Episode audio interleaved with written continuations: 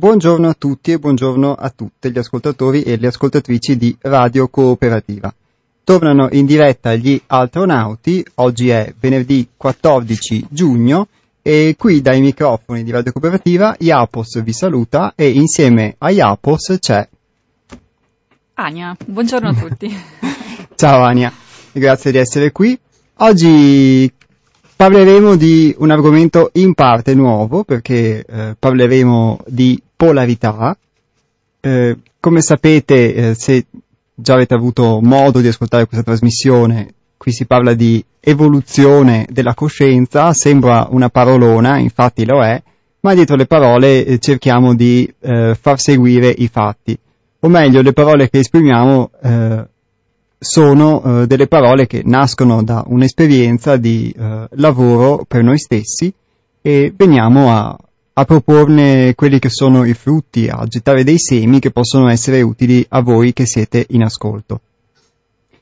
Nelle scorse puntate abbiamo parlato di dualità, facendo riferimento con questo termine a quella divisione che sembra albergare, insomma, che sembra contraddistinguere sia il mondo sia eh, noi stessi nel nostro carattere, nella nostra personalità, nel nostro modo di essere, di percepire le cose, e che ci sembra sempre vederle in modo duale, appunto come eh, costituito a volte da due opposti o altalenante e alternante tra due opposti di luce o ombra, di bene o di male. E oggi eh, continueremo a parlare di questo, ascoltando volentieri anche le vostre opinioni, introducendo però un, un nuovo elemento in questo discorso che è la polarità. Ma tutto questo eh, dopo una breve pausa musicale e dopo avervi ehm, ricordato un po' eh, quelli che sono i punti di riferimento del, mh, del gruppo Altrove, che è eh, quello che permette di è la base che permette di, di essere qui a poter parlare di, di un eh, lavoro per noi stessi e di tematiche, tra virgolette, esistenziali.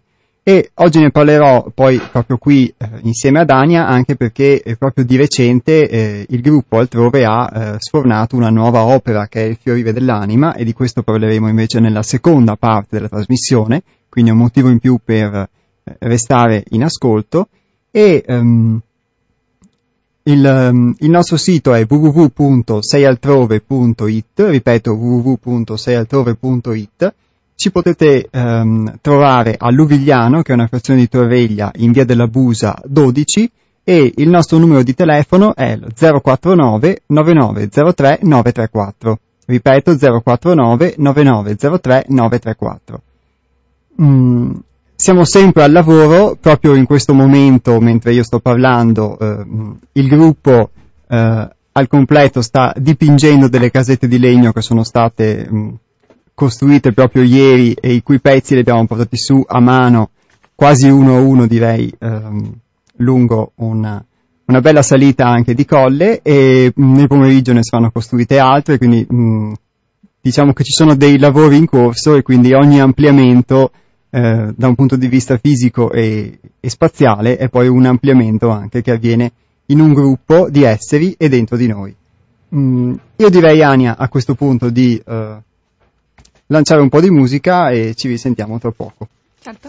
E, durante questa prima parte della trasmissione Ania mi farà da voce lettrice e leggeremo un testo che si chiama Trattato di magia divina, polarità e fiducia essenziale. A tra poco. Tornano in diretta gli Altronauti, la voce del Centro di Pedagogia Evolutiva Sei Altrove su Radio Cooperativa, e prima di eh, dare la parola ad Ania che eh, ci leggerà e insieme commenteremo questo testo, vi ricordo quelli che sono i numeri per poter telefonare in diretta o per poter interagire con noi via esse emme esse nel corso della trasmissione. Allora, per gli esse emme esse potete scrivere al tre quattro cinque diciotto novantuno sessantotto cinque, ripeto tre quattro cinque diciotto novantuno sessantotto cinque, oppure potete chiamare in diretta allo zero quattro nove otto otto zero novanta venti, ripeto zero quattro nove otto otto zero novanta venti. Vi anticipo che il testo che inizieremo a leggere nella prima parte di questa puntata di oggi è un testo tratto da una ennesima nuova uscita. ehm, libraria del nostro centro di pedagogia evolutiva Sei Altrove, tra parentesi sul nostro sito che è sei altrove punto it trovate riferimenti a tutti i nostri libri, ed è il secondo volume della Sacra Realtà, che si chiama L'Avvento dell'Uomo Nuovo, un testo che uscirà proprio nelle prossime settimane, quindi vi invito anche a, soprattutto se l'argomento che leggeremo vi interesserà, a restare aggiornati anche attraverso questa trasmissione. Prego Ania, grazie in anticipo della tua prestazione. Grazie a te. Sperimentare la fiducia essenziale è come ritornare al momento unitario e totalitario dello stato in cui avviene la gestazione intrauterina. In questa fase, in cui il principio della vita compone l'involucro dell'anima, la connessione ai principi universali è totale.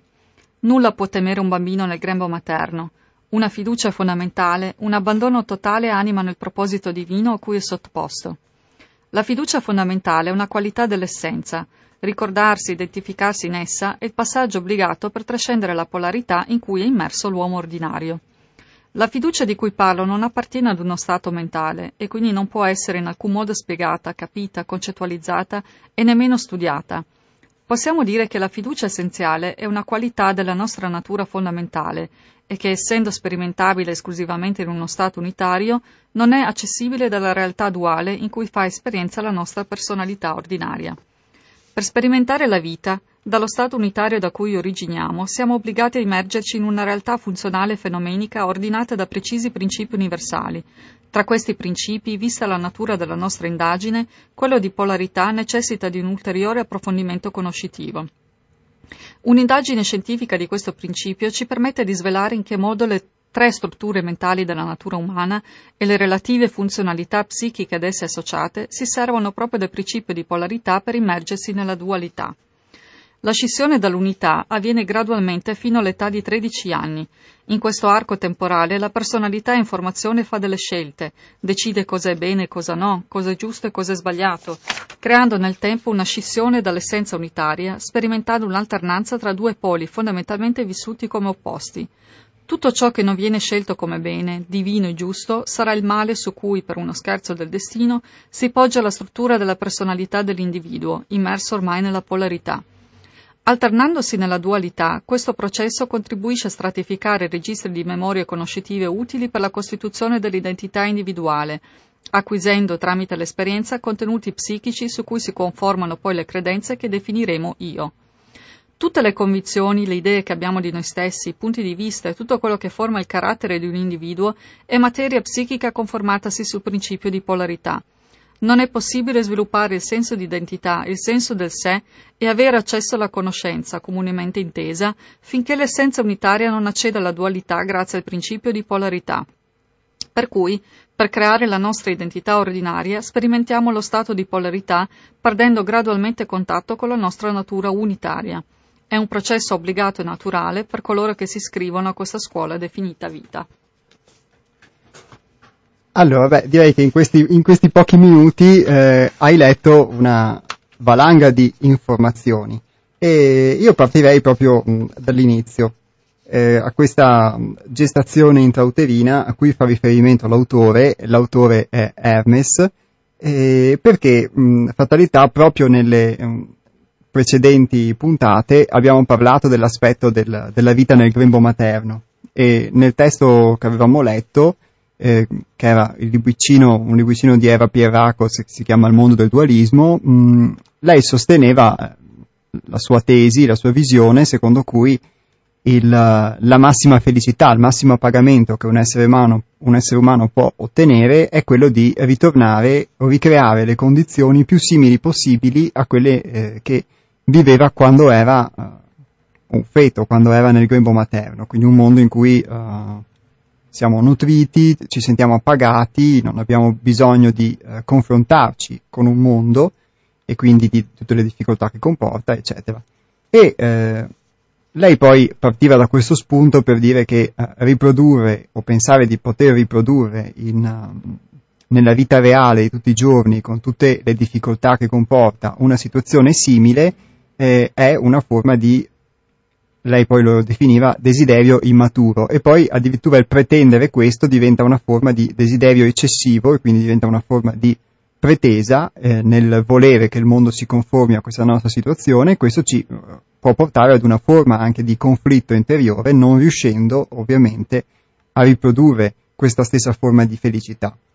Qui eh, lo stesso, lo stesso momento indispensabile, essenziale, che eh, è quello che ci prepara poi a venire al mondo, eh, viene visto in una, um, in una ottica diversa, che poi io vi invito anche a, a, a poter tenere bene a mente per quello che andremo poi a, a leggere successivamente, quando uh, questa fiducia fondamentale che viviamo quando siamo nel grembo materno si trasformerà invece in qualcos'altro. E, um, e quindi non è solo una forma qui di, non viene visto solo come una forma di uh, piacere, appagamento, diciamo, nutrimento, ma c'è un elemento importante che, che risalta, che è quello della fiducia, la fiducia fondamentale, la definisce l'autore. E eh, secondo me è molto importante perché eh, soprattutto in un, in un lavoro, in un percorso eh, per noi stessi di autoconoscenza, ma anche nella vita di tutti i giorni, il riuscire ad agganciarsi ad una eh, forma di fiducia così profonda che ci spinge ad andare avanti nonostante eh, tutte le proiezioni magari che a volte si hanno nel vedere i propri limiti, i propri difetti, eh, ci spingano a guardare al futuro in modo negativo. Avere invece una fiducia di questo tipo significa poter trascendere tutte, queste, tutte quelle che sono le limitazioni e soprattutto quelli che sono eh, i nostri pensieri, dettati dalla nostra personalità, che magari ci spingono a vedere molti più limiti di quanti ce ne sono nella vita di tutti i giorni. E eh, beh, tu che ne dici innanzitutto di questa cosa?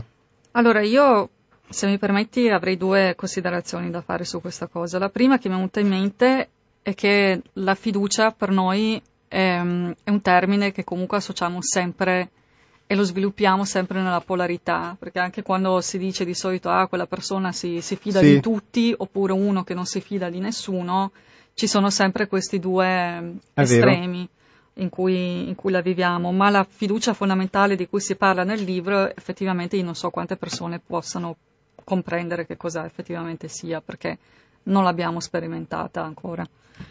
E l'altra considerazione che, che volevo fare è sempre su questo discorso molto interessante del, di quanto è importante uh, tutto il bagaglio di informazioni che acquisiamo nel grembo materno e che ai giorni nostri, per quanto la scienza sia progredita, abbia po- progredito in tutti i campi, comunque questa cosa non viene ad oggi minimamente considerata. E, E si considera, soprattutto anche nella, nella psicologia, diciamo in questa branca della scienza, che una persona inizia a, a, a dare valore alle sue esperienze so, solamente nel momento in cui ne diventa mentalmente consapevole, quindi a una certa età in cui comincia ad avere dei ricordi. Ma in verità forse la parte più importante della, della nostra formazione avviene quando noi non abbiamo ricordo, e quindi a partire Capita. dal grembo materno. Sì. Eh, questo è un aspetto che è molto, come dicevi tu, anche da, affrontato dalla scienza, per quanto poi eh, questa abbia sempre degli strumenti limitati, perché poi eh, se i nostri strumenti di comprensione sono quelli anche eh, chi... si basano sui fenomeni, quindi non... Sì, non vai a monte nelle esatto. cause. E ehm, è molto bello l'immagine che mi sovveniva adesso, poter vedere al, poter guardare la vita come un enorme grembo, anche se, come dicevi, eh, un conto è dirlo e un conto è poterlo poi sperimentarlo. Un enorme grembo eh, nel senso in cui qualsiasi cosa accada, eh, in qualche modo sei al sicuro, sei al riparo, sei sulla, um, protetto in qualche modo da un, una madre che, um, che è benevola nei tuoi confronti qualsiasi cosa accada. Questa è, è l'immagine che mi può sovvenire per il momento pensando a questa forma di fiducia fondamentale, perché anch'io non, non è un qualcosa che ho sperimentato direttamente di persona. È molto importante, secondo me, eh, nel testo, quello che poi emergerà, che mentre viviamo questa forma di unità, quando siamo all'interno del grembo materno, che poi possiamo associare appunto ad una... anche ad una natura, no? Che ci fa da grembo, quindi viviamo in qualche modo una forma di unità con noi stessi, poi quando ci troviamo invece a venire al mondo, ci troviamo a nascere in un mondo che è duale, come, sì. come scrive l'autore, che è retto da un principio di polarità, e questo ci permette di fare esperienza.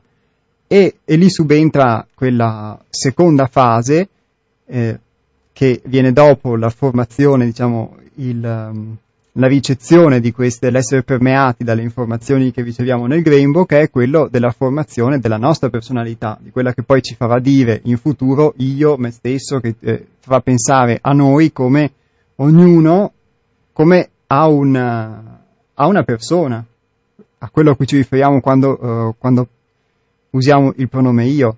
Ed è qui che eh, si manifesta questo principio di polarità nelle scelte che liberamente, tra virgolette, o invece più condizionatamente da tutta un'altra serie di fattori facciamo, e che ci portano a definire qualcosa come bene, qualcos'altro come male, qualcosa come giusto, qualcosa come sbagliato, eccetera, e questo poi andrà a condizionare, formata la nostra personalità, il nostro modo di rapportarci con la vita.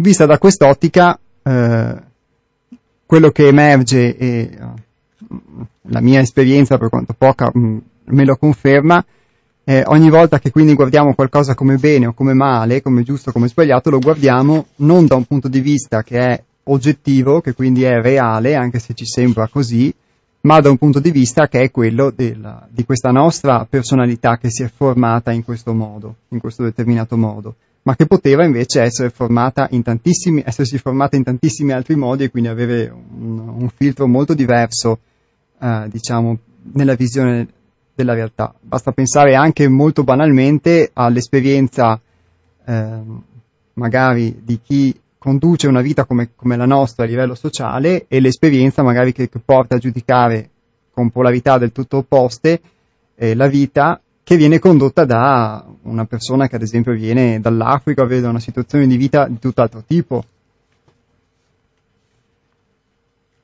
E, beh, e direi che abbiamo aggiunto, secondo me, almeno quantomeno eh, a livello di... Mh, tra virgolette, comprensione mentale, un elemento in più, ossia non più solamente una dualità in cui viviamo nella vita tutti i giorni, ma una origine in cui questa dualità non c'era, che è quella, diciamo, del grembo materno, che poi può essere la metafora di un'altra origine, diciamo, precedente magari alla nostra stessa nascita, e però eh, l'aspetto di questa dualità che poi diventa polarità come una forma di esperienza necessaria per il, il nostro essere, per poter fare esperienza della vita e fare esperienza del mondo. E un primo passo, io mi sento di dire, è quello di riconoscere magari in noi questa polarità, questa... Eh, quello è, è già un, un bel passo, Iapos, perché generalmente eh, non è che io ne sono esente, però ho iniziato a vederlo e accettarlo questo in me, mentre prima magari lo negavo, come, come fanno tutti, e il fatto di credere che solo quello che penso, ritengo giusto io sia il sommo bene, mm-hmm. mentre chi non la pensa come me è un povero scemo, e, e le uniche persone che invece sono degne di nota sono quelle che ovviamente la pensano ah, certo. come me, eh, sì. che sono uguali a me, mentre tutto il resto è sbagliato. Sì. E questo dalle piccole cose ai grandi estremi che comunque vivo anche oggi, magari nell'ottica in cui vediamo il male, le, le cose cattive, che comunque io stessa faccio ancora fatica ad accettarne l'esistenza, eh, anche se mm-hmm. mi rendo conto che comunque è un male necessario per la stessa esistenza del bene, ma sono concetti talmente vasti e grandi che Si, pa- si fa fatica anche solo a pensarli, allora magari è meglio iniziare dalle piccole nefandezze sì, personali. Ma dalle piccole nefandezze personali, anche perché al di là magari dell'aspetto metafisico e filosofico, perché poi casomai tu aiutami a ritornare nella concretezza qualora esatto. mi perdessi in cose, diciamo, molto sulle nuvole. E al di là di questi aspetti è anche proprio dalle piccole cose, magari da... Mh, il giudicare eh, negli altri magari determinate abitudini, determinati comportamenti che noi giudichiamo in un modo in virtù di, di, come sia, di come siamo formati noi, di come noi riteniamo che una cosa debba essere fatta, debba essere, e qualcun altro invece con un'ottica del tutto diversa eh, magari può avere delle abitudini opposte alle nostre e noi le andiamo a giudicare.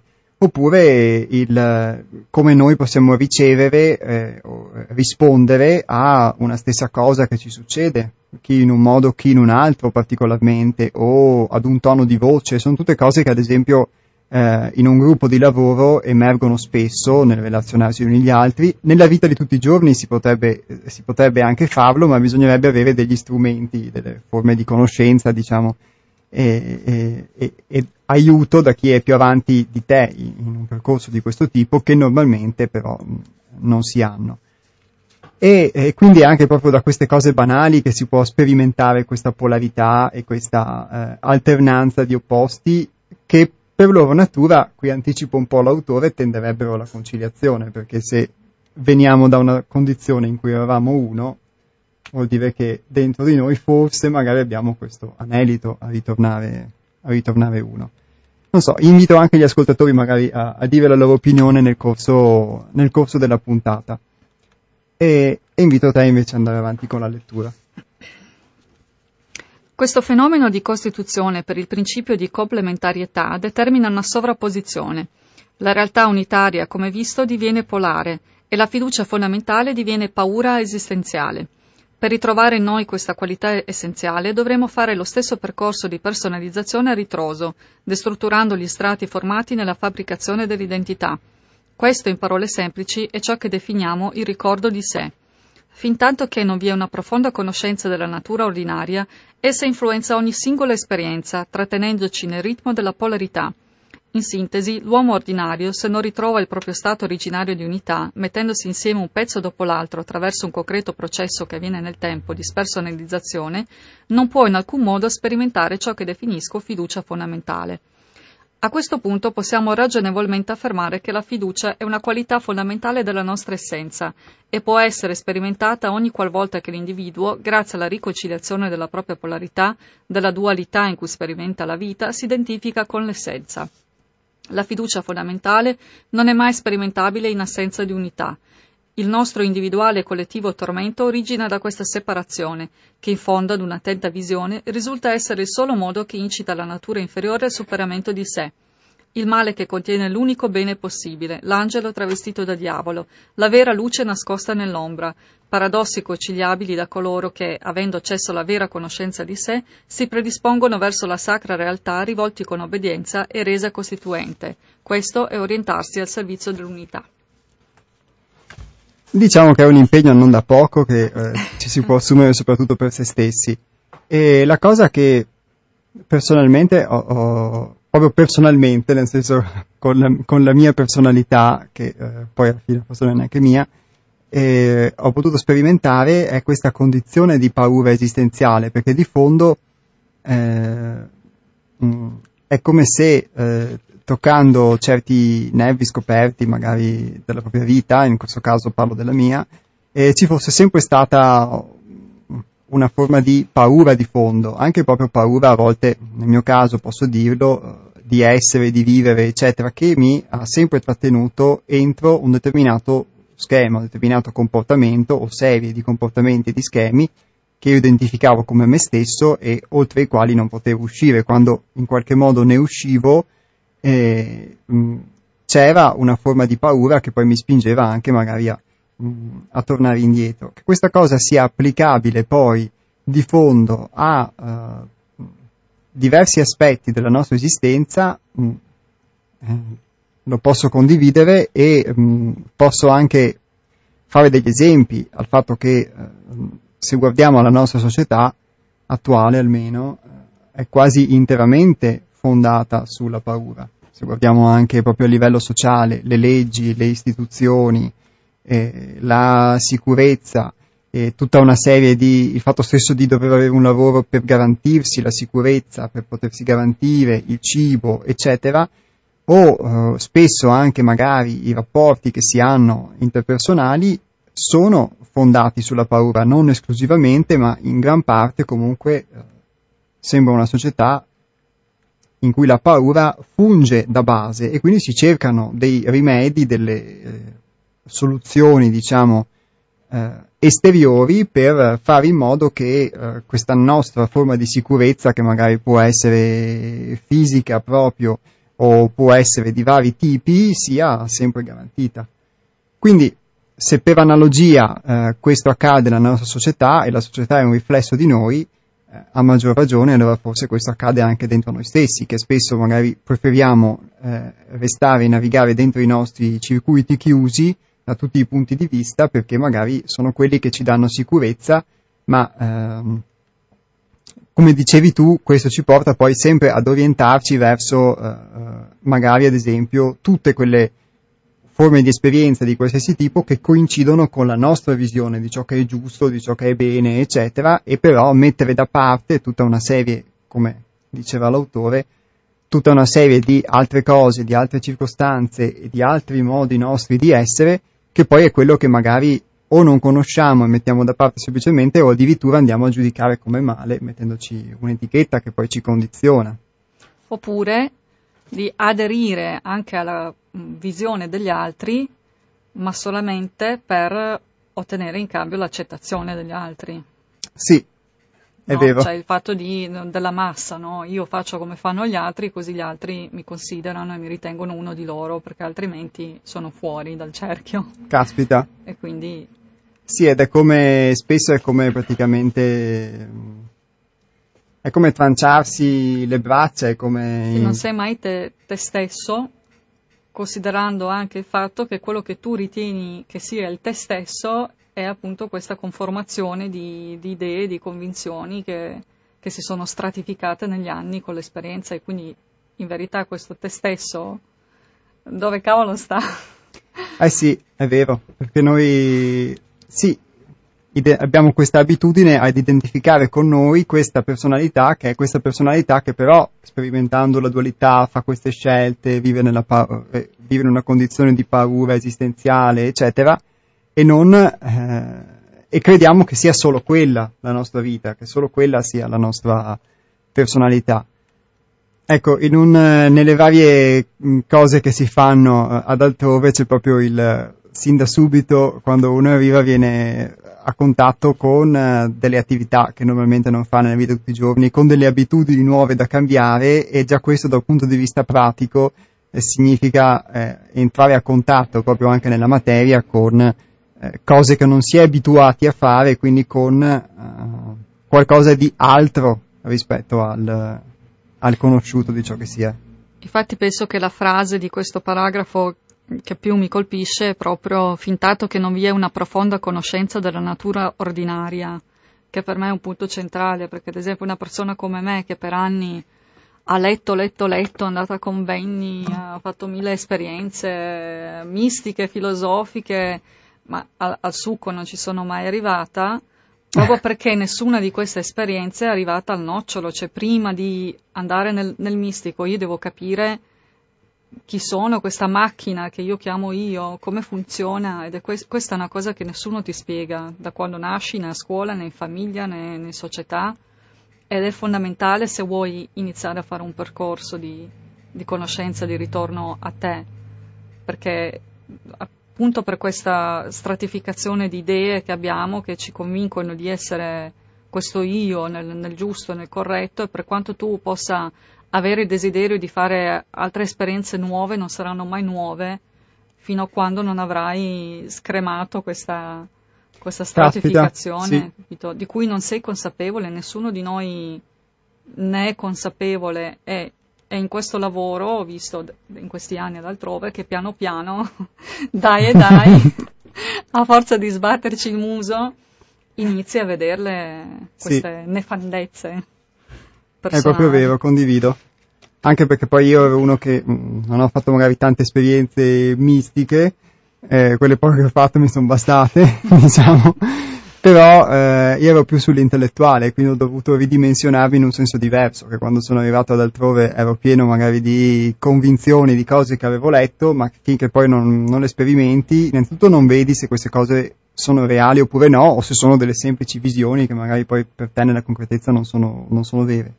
E poi soprattutto non, mh, vedo proprio che non puoi mh, dire una cosa o non puoi parlare di una cosa per sentito dire se non l'hai, non l'hai sperimentata, non l'hai vissuta in, in, in un modo o in un altro. Quindi sì, condivido questa necessità della, della concretezza, altrimenti poi si...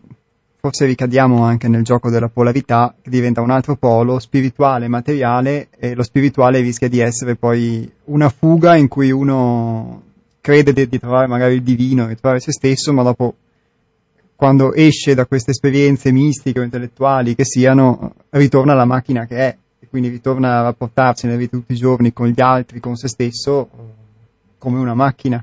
E quindi... cioè, a me viene da farti un piccolo...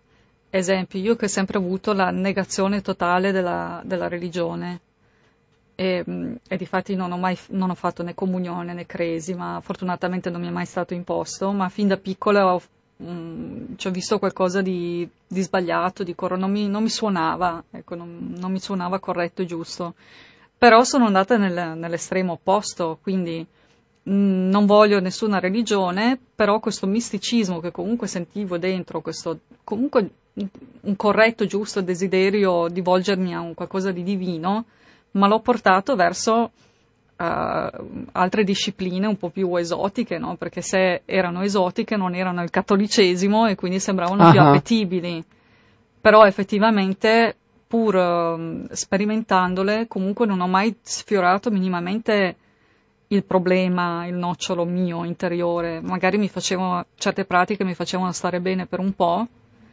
però poi ritornavo appunto a essere sempre la, la, la stessa Ania che sono sempre stata, e quindi sei sempre lì, cioè giri attorno come un cane legato al guinzaglio e, e da lì non ti muovi.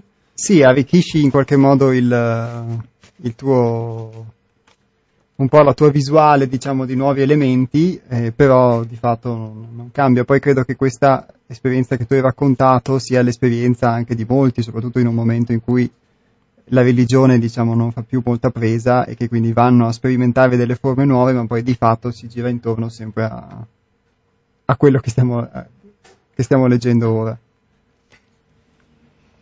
Continua? Sì. Ogni volta che l'indagine conoscitiva ci conduce verso la riconciliazione degli estremi che si alternano e si oppongono in noi, luce e ombra, tensione e rilassamento, entriamo in uno stato di unità dove simultaneamente sperimentiamo questa fiducia, qualità fondamentale dell'anima. La dualità in cui siamo immersi è assenza di unità, per cui senza un accesso alla fiducia fondamentale che ci rende disponibili all'esperienza in modo aperto e rilassato, il nostro ego sarà influenzato per natura dalla paura, generando quelle naturali resistenze e tensioni che scaturiscono tra l'opposizione delle due forze presenti nella polarità.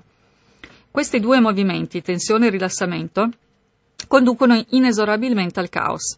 L'ordine naturale delle cose a cui abbiamo accesso solo dopo aver sperimentato l'estremo opposto di qualsiasi movimento è generato sempre da un'iniziale causa caotica, che esprime, a contatto con la fiducia fondamentale, sempre un'aspirazione a un nuovo ordine. È dall'errore che fiorisce la vera conoscenza, come dall'imperfezione si troverà per adattamento la sua complementare perfezione, che a sua volta si rivelerà l'imperfezione della successiva perfezione. La pratica e la sperimentazione della fiducia fondamentale, seppur intermittente, ci disconnette dalla struttura del me stesso, dell'amor proprio, annichilendo ogni forma di orgoglio in una nuova capacità di accettazione e resa, di abbandono, permettendo di spiccare un balzo dopo l'altro nell'ignoto. Lo stato di vuoto con cui per natura l'io ordinario teme di confrontarsi viene ridimensionato e trasceso solo grazie alla fiducia fondamentale. Con la pratica matura in noi uno stato di abbandono a ciò che è, per cui non ci serve più alcuna rassicurazione che le cose andranno bene, poiché lo sappiamo interiormente, implicitamente e essenzialmente. La presenza della fiducia fondamentale indica la qualità di un senso innato che la vita è una scuola ed è sostanzialmente benevola, e che tale benevolenza esiste indipendentemente da noi, dalla nostra volontà e dalle nostre azioni ordinarie. Questa forma innata di benevolenza, al di là del bene e del male, è simultaneamente contenuto e contenitore di ogni singola pratica, poiché è riflesso dell'essenza divina insita in ogni esperienza. Beh, direi che sono parole che mh, nell'ascoltarle sono quasi incommentabili, dal, soprattutto perché eh, mi tocca molto mh, questa, le, le parole eh, che hai letto, in particolare Il balzo nell'ignoto, perché è qualcosa che ovviamente sì, mh, se ne sente anche spesso parlare, come uno dice devo fare un salto nel vuoto, eccetera, eccetera, perché cerchiamo sempre qualcosa di conosciuto a cui aggrapparci in qualsiasi situazione, ma il... Uh, a me ispira molta poesia, soprattutto se eh, questo ignoto eh, è un ignoto che è, è connotato, è guidato da, da questa forma di fiducia, da questa forma di intimo sentire, per cui sai che tutto accade come deve accadere e che la vita è una scuola benevola. Il punto poi è quando magari entriamo a contatto eh, nell'esperienza che è più banale di tutti i giorni, eh, con magari quelle forme di reazioni che abbiamo che invece ci, ci fanno avere paura anche di cose banali. E, ed è qui che allora mh, io almeno sperimento molto questa, questa scissione tra ciò che intimamente eh, riconosco vero anche nella, nell'ascolto di, di un testo, eh, ispirato come questo o nella sua lettura, e che sento vero per la poca esperienza che comunque ho fatto di questo, e, eh, e quelle reazioni che sono strutturate nel tempo, eccetera, che magari invece mi fanno vivere paura su aspetti veramente banali, e quindi una mancanza di questa, di questa fiducia fondamentale. Ed è... Mh, se vogliamo vederla anche questa è un'alternanza tra la personalità, tra ciò che siamo, tra quella che possiamo definire anche la nostra natura meccanica, e ciò che invece aspiriamo ad essere, o nel mio caso aspiro ad essere. Perché mh, alla fine eh, chi magari, mi sento anche di dire questo, di rivolgere questa domanda agli ascoltatori, chi intimamente non aspira a poter vivere una vita guidata da... da una forza soave di questo tipo, che in qualche modo ti, ti culla e ti sostiene in, in qualsiasi forma di esperienza, anche quelle banalmente che ci possono sembrare più eh, magari anche di sofferenza, ma che ci sono di aiuto nella nostra crescita. Sarà proprio un superamento del nostro mh, modo di vedere le cose proprio ordinarie, de, di percepire la realtà, che magari tende a costruirsi una realtà in modo che tutte le cose vadano sempre bene, e spesso è proprio magari quando tu fai in modo di incastrare tutte le cose che invece tutte le cose ah, esplodono rotoli. E si incastrano, si disincastrano. E quindi mi sento proprio di proporre, di mh, lanciare anche questo invito, questa domanda agli ascoltatori e ascoltatrici: chi non, non anela magari a poter vivere in questo modo? Il punto è che quello che soprattutto magari può destare eh, paura, anche se è, è, è ciò che è necessario per vedere non solo i nostri limiti, ma anche per poterci superare, e quindi vedere anche tutti i lati positivi che si nascondono dietro questi apparenti limiti. Il prezzo da pagare, come, come spesso dice Hermes, eh, perché è quello che magari meno vogliamo pagare, è quello della spersonalizzazione. E quindi, come leggevi tu prima, eh, il... se la nostra personalità si fonda su una paura esistenziale, è solo pian pianino scremando, pian pianino liberandoci di questo vestito e, e acquisendo padronanza su questo vestito, che ehm, riusciamo a poter avere accesso a qualcosa di nuovo.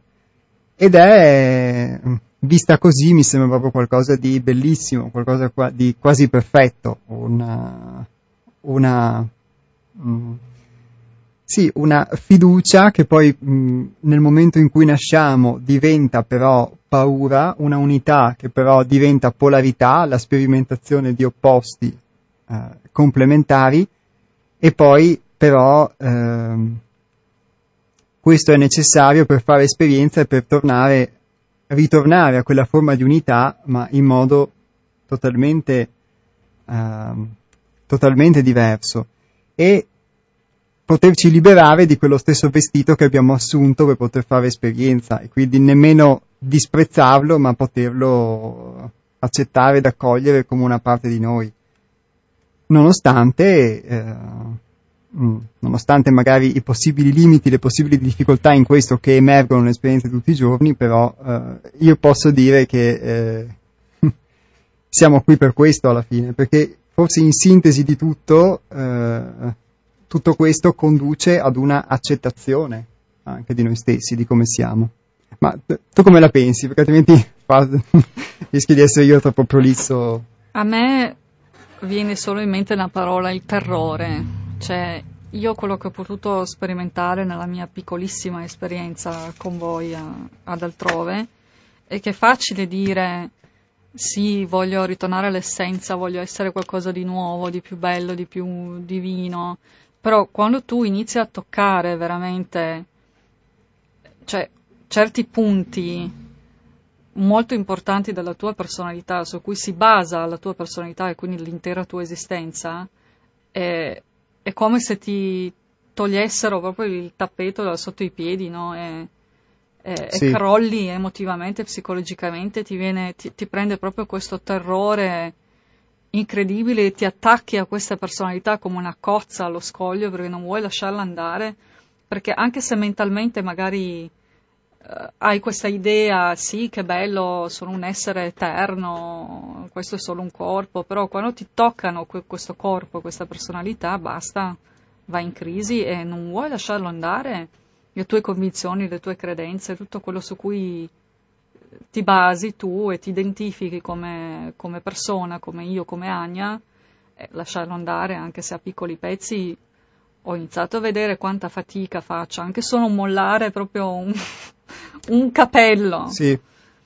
e, e questo è, è un grosso scoglio, grandissimo, che sembra facile ma non, non lo è per niente, se no rimane, come dice sempre Hermes, solo un'idea di cambiamento che ti riempi di nozioni, di, di parole tanto belle, ma in pratica poi resti sempre... Sì, diventa un'altra forma di esperienza come quelle che raccontavi tu all'inizio, in cui uno magari, diciamo, arricchisce il suo background, arricchisce il, la sua valigetta di esperienze, ma poi di fatto non, non riesce a mettere in pratica o non riesce realmente a cambiare qualcosa di sé. Perché ognuno di noi vorrebbe essere qualcosa di diverso, acquisendo informazioni, eccetera, però... non vuole mollare neanche una briciola di, del sì. vecchio, capito? Quindi solo sì. tenere, tenere, prendere, prendere, prendere. Eh, però non funziona così. No, non funziona così proprio per niente.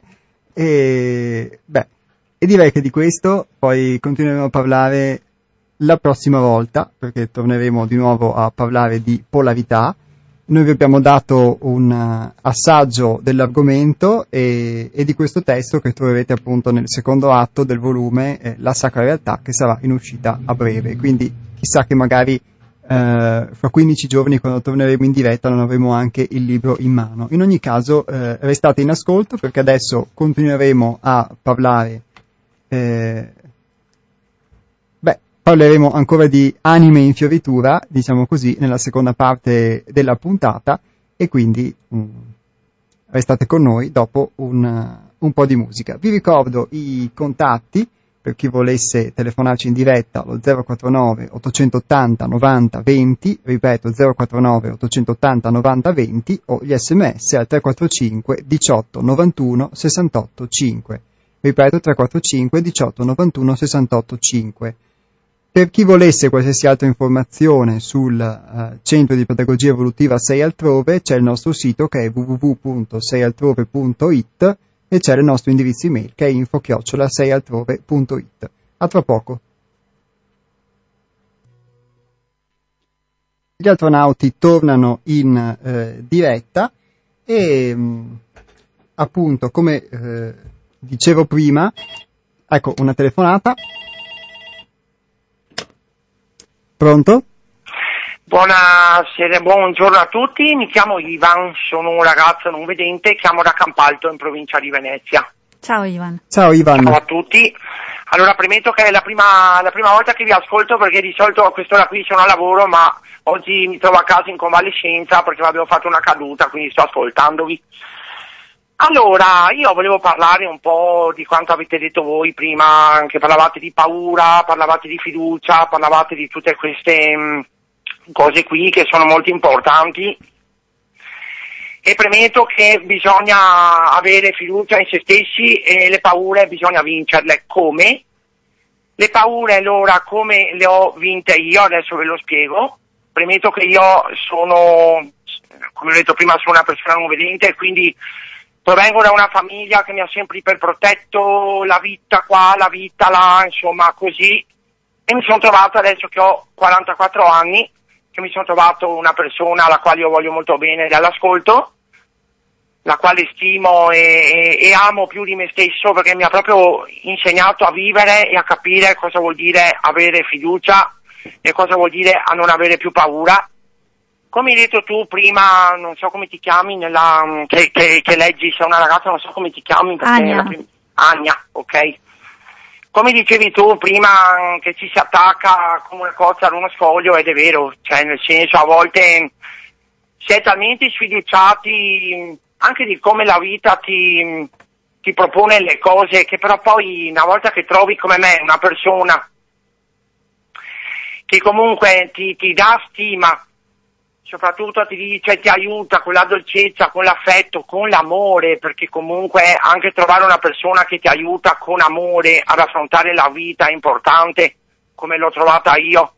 Adesso mi trovo... Mh, che mi sono scrollato la famiglia di dosso, perché comunque dovevo, per vari motivi personali che non sto qua a dire. Adesso io vivo solo, va bene, una coppia di, di amici che mi assiste, ma che però con questa persona, la quale all'ascolto, ho imparato, perché lei comunque dopo ha frequentato anche la meditazione, quindi vari, varie pratiche, reiki, tutte queste meditazioni, e a me ha trasmesso... Adesso io come mi sento? Una volta che mi sentivo malissimo, non sapevo neanche chi ero, chi non ero, cosa ero, cosa non ero. Adesso io mi sento un vero uomo, e con voglia di vivere, con voglia di amare, con voglia proprio di baciare la vita, di baciare il mondo. È molto quindi, bella questa cosa.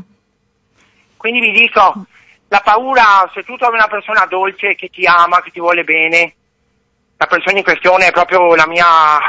la mia anima gemella, ecco, la voglio proprio dire, la quale lei non solo mi ha fatto trovare l'amore, ma mi ha fatto trovare proprio i veri sensi della vita, che non sono solo i cinque sensi, vista, udito, olfatto, gusto e tatto. Vabbè, io la vista non ce l'ho, ma tante volte vedo meglio di chi vede, che tante volte noi che non vediamo, vediamo più di chi, di voi che vedete, tra virgolette, ma non è un'offesa. No, no, no, no, ma anzi. Hai ragione, anzi... Siete, siete dei maestri in questo. Però, ma più che maestri, noi siamo persone che amiamo insegnare agli altri, perché secondo me un, un disabile come noi può, può anche insegnare a una persona che non è diversamente abile come noi, ecco. Cioè, quindi secondo me bisogna imparare un po' da noi.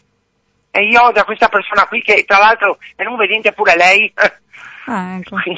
E non vedente pure lei, guardi, mi ha dato, no, ti do le tu, dai, perché sì, sì, sei beh. giovane, mi ha dato proprio la voglia di amare, la voglia proprio quel, hai quel momento che magari sei impaurito, non sai che pesci pigliare, sei un pesce fuor d'acqua, trovi la persona dolce che ti ama, che ti stima, ti vuole bene, fai solo un sospiro, fai, ah, finalmente ho trovato la gioia di vivere. Ecco, questo mi sentivo di dire, magari sono fuori tema, ma... No, no, beh, sicuramente è un, diciamo, un ottimo esempio. Sì, hai raccontato... Secondo me le vinci le paure, basta trovare l'amore, basta trovare la dolcezza di, di una persona che ti ama, che ti vuole bene per come sei e per quello che sei, perché a volte trovi la persona che ti giudica, che ti critica, invece no. Se trovi la persona per come sei, per quello che sei, che ti vuole bene... In poco tempo le paure le superi e le vinci, e non solo. Io ho aiutato anche un'altra amica di questa persona qui, che, che è la mia anima gemella, che aveva un po' le stesse paure mie, e nell'arco di due settimane è diventata un'altra persona. Mm. Quindi sono riuscito ad aiutare anche lei. Beh, grazie mille della tua esperienza. Mi ricorderesti come ti chiami? Perché purtroppo eh, sono sbagliato. Ivan, Ivan. Sono a Campalto, in provincia di Venezia.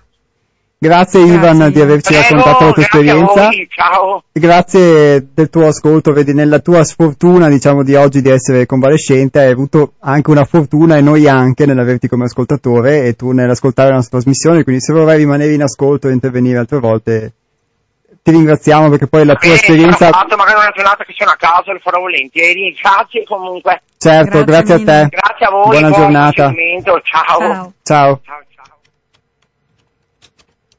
Bene, beh, direi che ci sono sicuramente diversi gradi magari anche di, di, di fiducia, e quindi Ivan ci ha raccontato la sua esperienza personale, e alla fine un'esperienza comunque di passaggio da un polo all'altro, possiamo dire così. Esatto, forse l'unica cosa che mh, potrei dire è che, anzi che forse direbbe Hermes, se fosse questo momento, che appunto questa... questa fiducia e questo amore ritrovato bisognerebbe ritrovarlo in noi stessi prima di aspettare che qualcun altro al di fuori ce lo porti, ecco, perché sì. Quando poi va a mancare la persona che ci ha portato la fiducia e l'amore, in noi di nu- nuovamente scompare, e quindi ah, questo è un punto di domanda che diciamo... dovremmo imparare tutti quanti a- ad averli già in noi fin dal principio. Eh sì. Sarebbe bello. Eh, sì, mh, sarebbe bello poi poter crescere anche proprio, dato che si parlava di formazione, parlavamo di formazione della personalità e prima ancora no, di, di vita intrauterina, crescere orientati anche proprio in, in questo senso, con un'educazione di questo tipo.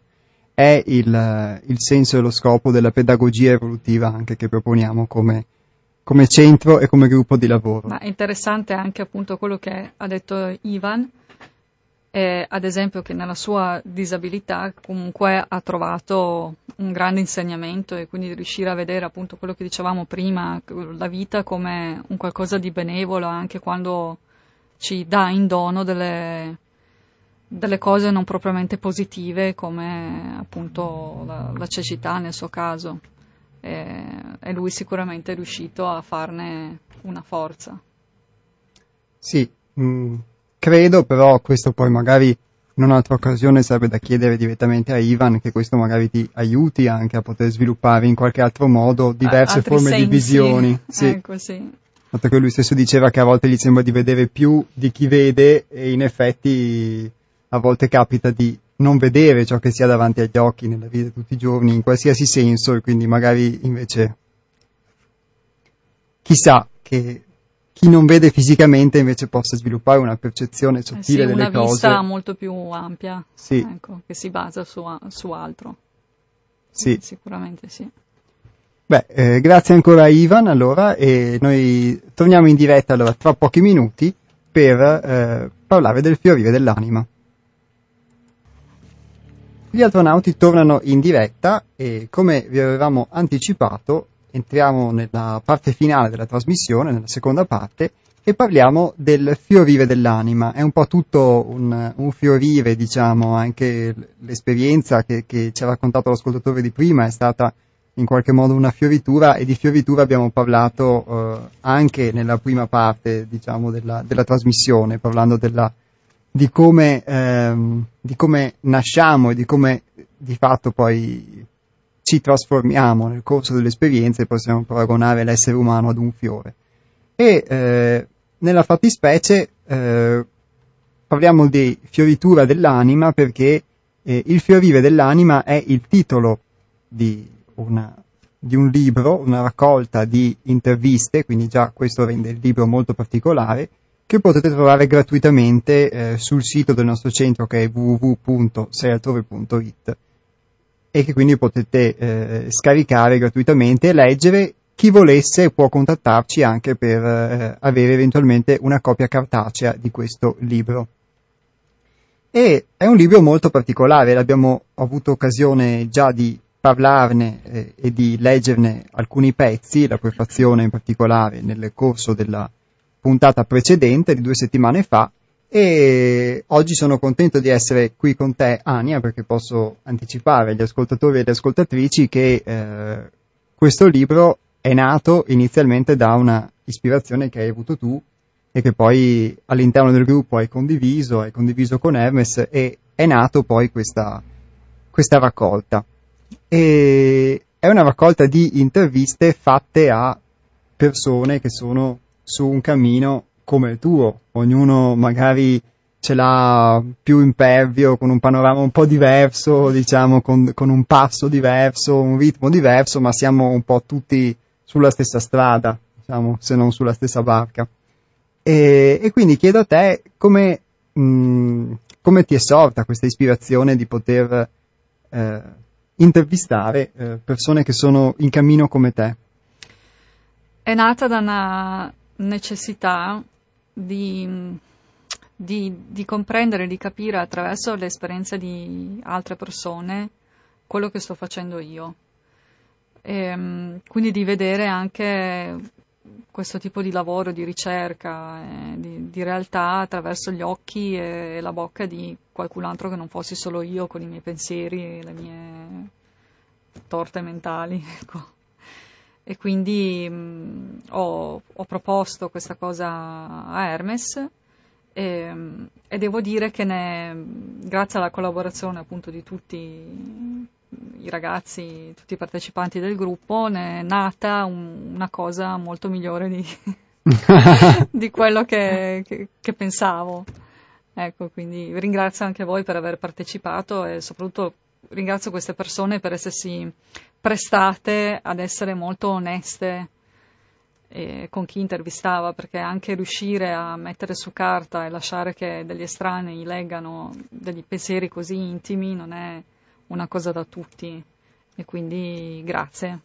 Beh, questo è stato, diciamo, però eh, che essendo, essendo anonimi, quindi non essendoci i nomi delle interviste, facile. È stato un incentivo, sai, magari a, a non eh, no, invece eh, sì, io posso dire, parlo ovviamente per conto mio, ma immagino di esprimere un pensiero che può essere condiviso anche dalle altre persone intervistate, che eh, è stato anche un'occasione poi per eh, attraverso chi faceva le interviste poi eh, intervistare se stessi, quindi poter esprimere, poter fare anche eh, un riassunto, un riepilogo di un'esperienza di percorso.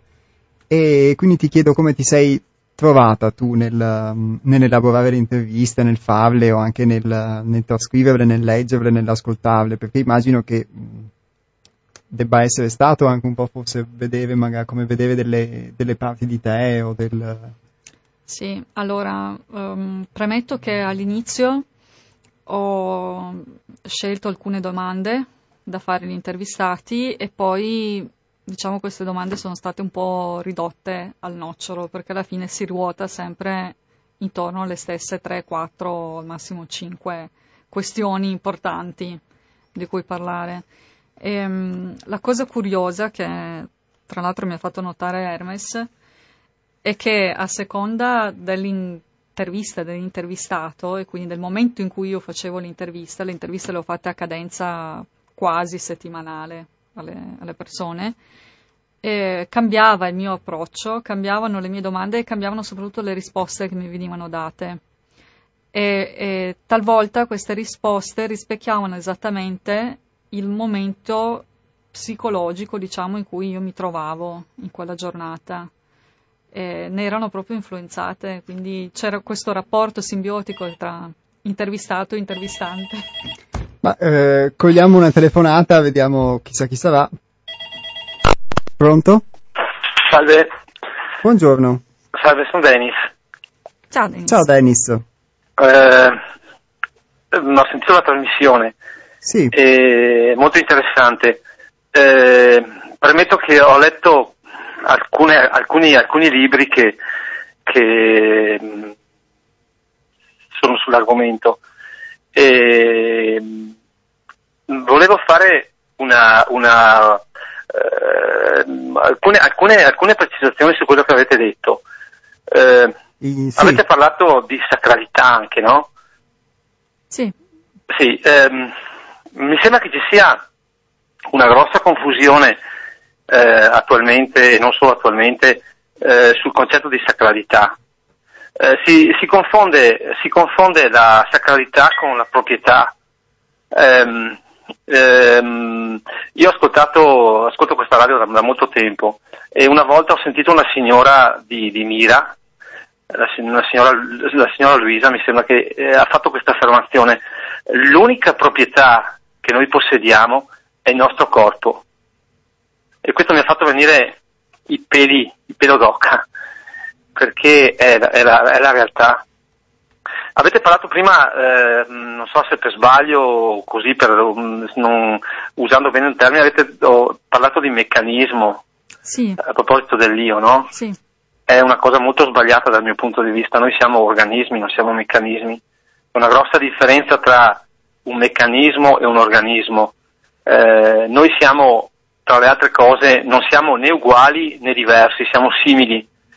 E, e questo ha fatto sì che noi siamo ancora su questa terra, abbiamo colonizzato l'intero globo terrestre, proprio per il fatto che non siamo né uguali né completamente diversi, ma siamo simili. E, e, tra, tra le letture che ho fatto, ho letto qualcosa a proposito di un certo, eh, di un certo filosofo un, rumeno che si chiama Mircea Eliade. Sì. Non so se ne avete mai sentito parlare. Sì, sì, sì. E questo eh, non a caso venne definito di simpatie naziste. Eh, diceva questa cosa, dal mio punto di vista, molto importante. Le, tutte le, le religioni monoteiste, e non solo la, la, la, le, non solo la, le religioni monoteiste, anche, eh, anche alcune mh, nel crescere della civiltà, insomma, diciamo, hanno spostato il sacro dalla terra verso l'alto, l'hanno astratto, l'hanno portato sublimato, l'hanno portato verso l'alto, dissacrando la terra, ehm, dando un prezzo a ogni cosa. Non so se mi capite. Sì, sì, sì. E, mh, dando un prezzo a ogni cosa, eh, mh, è una, un qualcosa di, di molto pericoloso, perché eh, da, questo poi l'ho aggiunto io, questo fatto fa sì che, eh, non so se ricordate la, la, la, la parabola del, del vitello d'oro, eh, sì. L'uomo ha bisogno di qualcosa di concreto da, non dico, dicono da adorare, ma insomma da, da venerare, no? da, da, in cui credere. E il fatto di dissacrare i fiumi, gli animali, le piante, eh, e spostare in cielo, in, incorporandolo in un, in un unico Dio, fa sì che eh, eh, faccia discendere sulla terra eh, l'unico vero Dio materiale, e cioè il denaro. Mm, ehm, non so se mi sono spiegato, ma ehm, ehm, anche il fatto che voi eh, avete parlato di, di esperienze, no? e, della, e della fiducia che un Un, ognuno di noi deve avere, e, del, um, e della, um, dell'unicità, no? Uh-huh. Eh, si parte da, da, mh, dallo sperma maschile all'ovulo, dal, dall'ovulo femminile, no? Eh, l, l, la coppia si eh, diciamo mette in dono qualcosa di sé per, eh, per formare un altro, un altro individuo.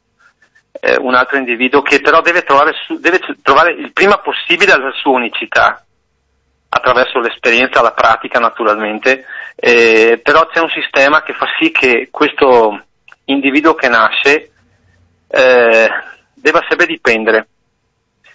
Eh, io ieri sono andato a una riunione perché ho dei problemi in casa con, con una mia congiunta, E, e parlavamo proprio di, parlavamo anche di questo, il problema della possessività, che è legato appunto alla, alla, alla, alla,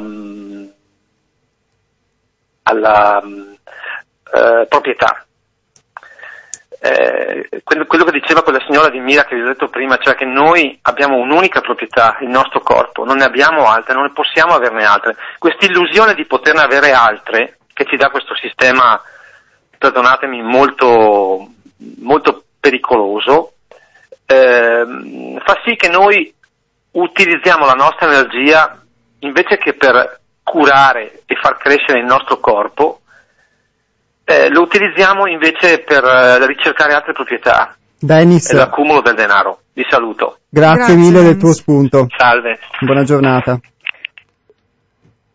Beh, grazie all'ascoltatore perché mh, ha dato sicuramente tantissimi spunti. Un non, sacco di cose. Non di riusciamo cui... a svilupparli tutti perché non mancano molti minuti, diciamo, alla, alla fine della trasmissione. Io mh, mi sento solo di uh, condividere la cosa che ha detto sul fatto che noi siamo un organismo, mh, proprio in, in via di sintesi, prendendo la, la principale delle cose che ha detto, e, e però di fare un chiarimento. Quando si parlava di meccanicità e di meccanismo, si parlava di un, un io che uh, per la nostra esperienza eh, e l'esperienza che abbiamo maturato, mh, io personalmente, nel senso ho, ho maturato in, in un gruppo, poi uh, Ania credo possa condividere quello che sto dicendo, ehm, eh, ho visto che la mia personalità, che appunto continuo a definire mia, la personalità, è di fatto nel suo modo di comportarsi, nel suo modo di reagire, quindi anche nel suo modo di eh, pensare, quando il suo pensiero si fonda su queste reazioni, automatica, ed è un insieme di meccanismi. E ciò non toglie che l'essere umano, secondo me, possa essere un organismo, ed essere un organismo non solo nel nostro corpo, ma anche proprio in sintonia con la natura che lo circonda. Anzi, forse mi sento anche di poter dire che il superare questa meccanicità che noi identifichiamo con il nostro io, con la nostra personalità, i nostri pensieri, il nostro modo di rispondere alla vita, significa eh, forse proprio orientarci verso un'organicità. E quella che si esprimeva all'inizio, proprio nella lettura del testo che parlava della fiducia fondamentale, si può vedere anche proprio come una reintegrazione nella, nella natura, in un qualcosa che è organico e che quindi non è più meccanico, non vive più queste divisioni, queste separazioni, queste settorializzazioni che sono tipiche di un meccanismo, ma è qualcosa di eh, organico, in cui gli opposti sono complementari e, tutti, e tutto funziona, diciamo, per un equilibrio più grande. Ecco, io se posso solo aggiungere velocemente che il nostro ascoltatore parlava anche della, della sacralità e, e parlava della, della terra, della, del possesso, del possedere le cose. In effetti, se ci pensate, l'unica, l'unico momento in cui noi consideriamo la terra come un qualcosa di sacro è quando è, è nostro, quando abbiamo un pezzo di terra nostro. E allora è sì, sacra ed è intoccabile, aveva. Ma non riusciamo a, appunto ad avere una concezione generale di, di, di pianeta che sia escluso dalla, dalla possessività, e, e questo ovviamente si espande poi a catena anche nei rapporti interpersonali e in, a tutti i livelli della nostra, della nostra vita. E, e l'ultima cosa che vorrei appunto aggiungere, eh, il nostro ascoltatore sempre diceva che l'unica proprietà che abbiamo è il corpo. Io direi che non è nemmeno quello, perché ce l'abbiamo in prestito, eh sì, purtroppo, e dura anche poco, e quindi non abbiamo proprio niente se non appunto questa essenza a cui spero che prima o poi arriveremo di nuovo a toccarla. Sì, ed è paradossale, perché alla fine magari mentalmente riusciamo anche, parlo per, per me in questo caso, a, a accettare che non abbiamo niente, ma poi siamo attaccati a tutto. Vabbè, l'ultima telefonata. Pronto? Pronto, buongiorno, parla Efron da Venezia. Buongiorno. L'ho ascoltato buongiorno. Per caso adesso, ma anche se mh, la radio la sento a volte con altri intervistatori o con altre. Eh, io sono molto d'accordo con quello che ha parlato prima di me. Eh, eh, Noi siamo il nostro corpo. Il concetto di anima non ce l'avevano né gli ebrei né i greci. Eh, lo mette dentro Platone, senza andare indietro ancora, prendiamo da Platone, ma lo mette come esigenza nel costruire l'etica. Cioè, non puoi costruire un'etica basata sul corpo, perché sulla legge del corpo, perché se ci mettiamo in una stessa stanza, io ho freddo, tu stai bene, quell'altro ha caldo, e quindi doveva creare un qualche cosa al di sopra, in maniera per costruirci sopra delle leggi etiche. Ecco, mi scusi, purtroppo noi mh, fra due minuti dobbiamo chiudere la trasmissione. Eh, Vabbè, allora. eh, so che è un'esagerazione, ma le chiedo se vuole di esprimere proprio un'estrema sintesi magari del suo pensiero, altrimenti devo mh, chiederle di poter chiamare al, nella prossima no, puntata. No, non importa, guardi, cioè intendo che noi siamo il nostro corpo e non penso assolutamente che ci sia un'anima, ecco, questo è eh, Va il bene. Mio concetto. Grazie, allora. Grazie. Prego. Arrivederci, buona giornata. Arrivederci. Beh, eh, poi parlavamo di opposti, tutti gli opposti sono complementari, eh, proprio anche di recente eh, eh, Hermes stesso ha definito l'orientamento anche dell'attività del centro come un orientamento verso una forma di materialismo divino, quindi chissà che magari in realtà materialità, spiritualità non possono anche coincidere, alla fine sono tutti sono la stessa opposti cosa, mentali. Quindi, sì. Beh, eh, Ania, a questo punto diciamo che um, se vuoi eh, esprimere ancora qualcosa riguardo Il fiorire dell'anima, che è questo testo che si può scaricare sì, gratuitamente. Vorrei solo invitare appunto gli ascoltatori a scaricarlo, che è gratuito, si, si può scaricare appunto dal sito di, di Sei Altrove, eh, perché è molto interessante e sono convinta che chiunque lo legga possa trovare dentro queste interviste un pezzo di sé, delle, delle domande che si è sempre posto e a cui non ha mai avuto risposta, e, e se magari la cosa lo, lo incuriosisce poi può anche approfondirlo appunto venendo a trovarci ad Altrove.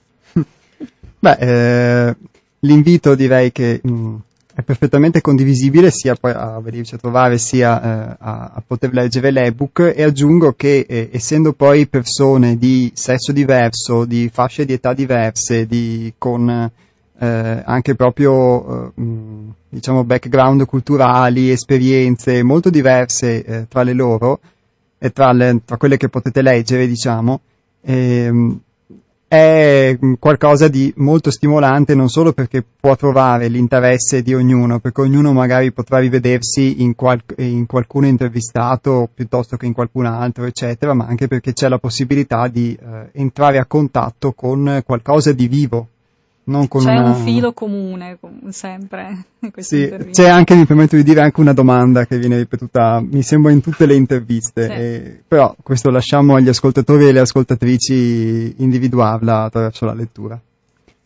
Grazie Ania. Grazie a te. Grazie a tutti voi che siete stati in ascolto. L'appuntamento con gli Altronauti è a venerdì ventotto giugno, sempre dalle dodici alle tredici e trenta su Radio Cooperativa.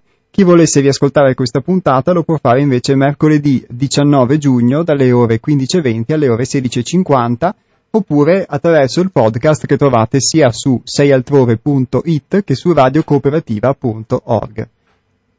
Un saluto a tutti. Eh, chi volesse può vedere sul nostro sito anche le interessanti creazioni che stiamo producendo a proposito di contatto con la materia, che sono delle sculture in legno, delle lampade in legno, anche delle sedie. È qualcosa in cui ci stiamo cimentando negli ultimi mesi, oltre poi alle casette in legno che adesso sono in fase di costruzione, quindi il legno è un materiale che ci ispira molto, e, e ai nostri oli essenziali, perché sono tutte delle eh, creazioni artistiche, diciamo, diverse l'une dalle altre, che sono concretizzazioni proprio nella materia di un, uh, un lavoro fatto per noi stessi. Grazie a tutti. Grazie. E arrivederci. Ah, ovviamente dove potete farlo? Sul nostro sito che è sei altrove punto it. Ciao.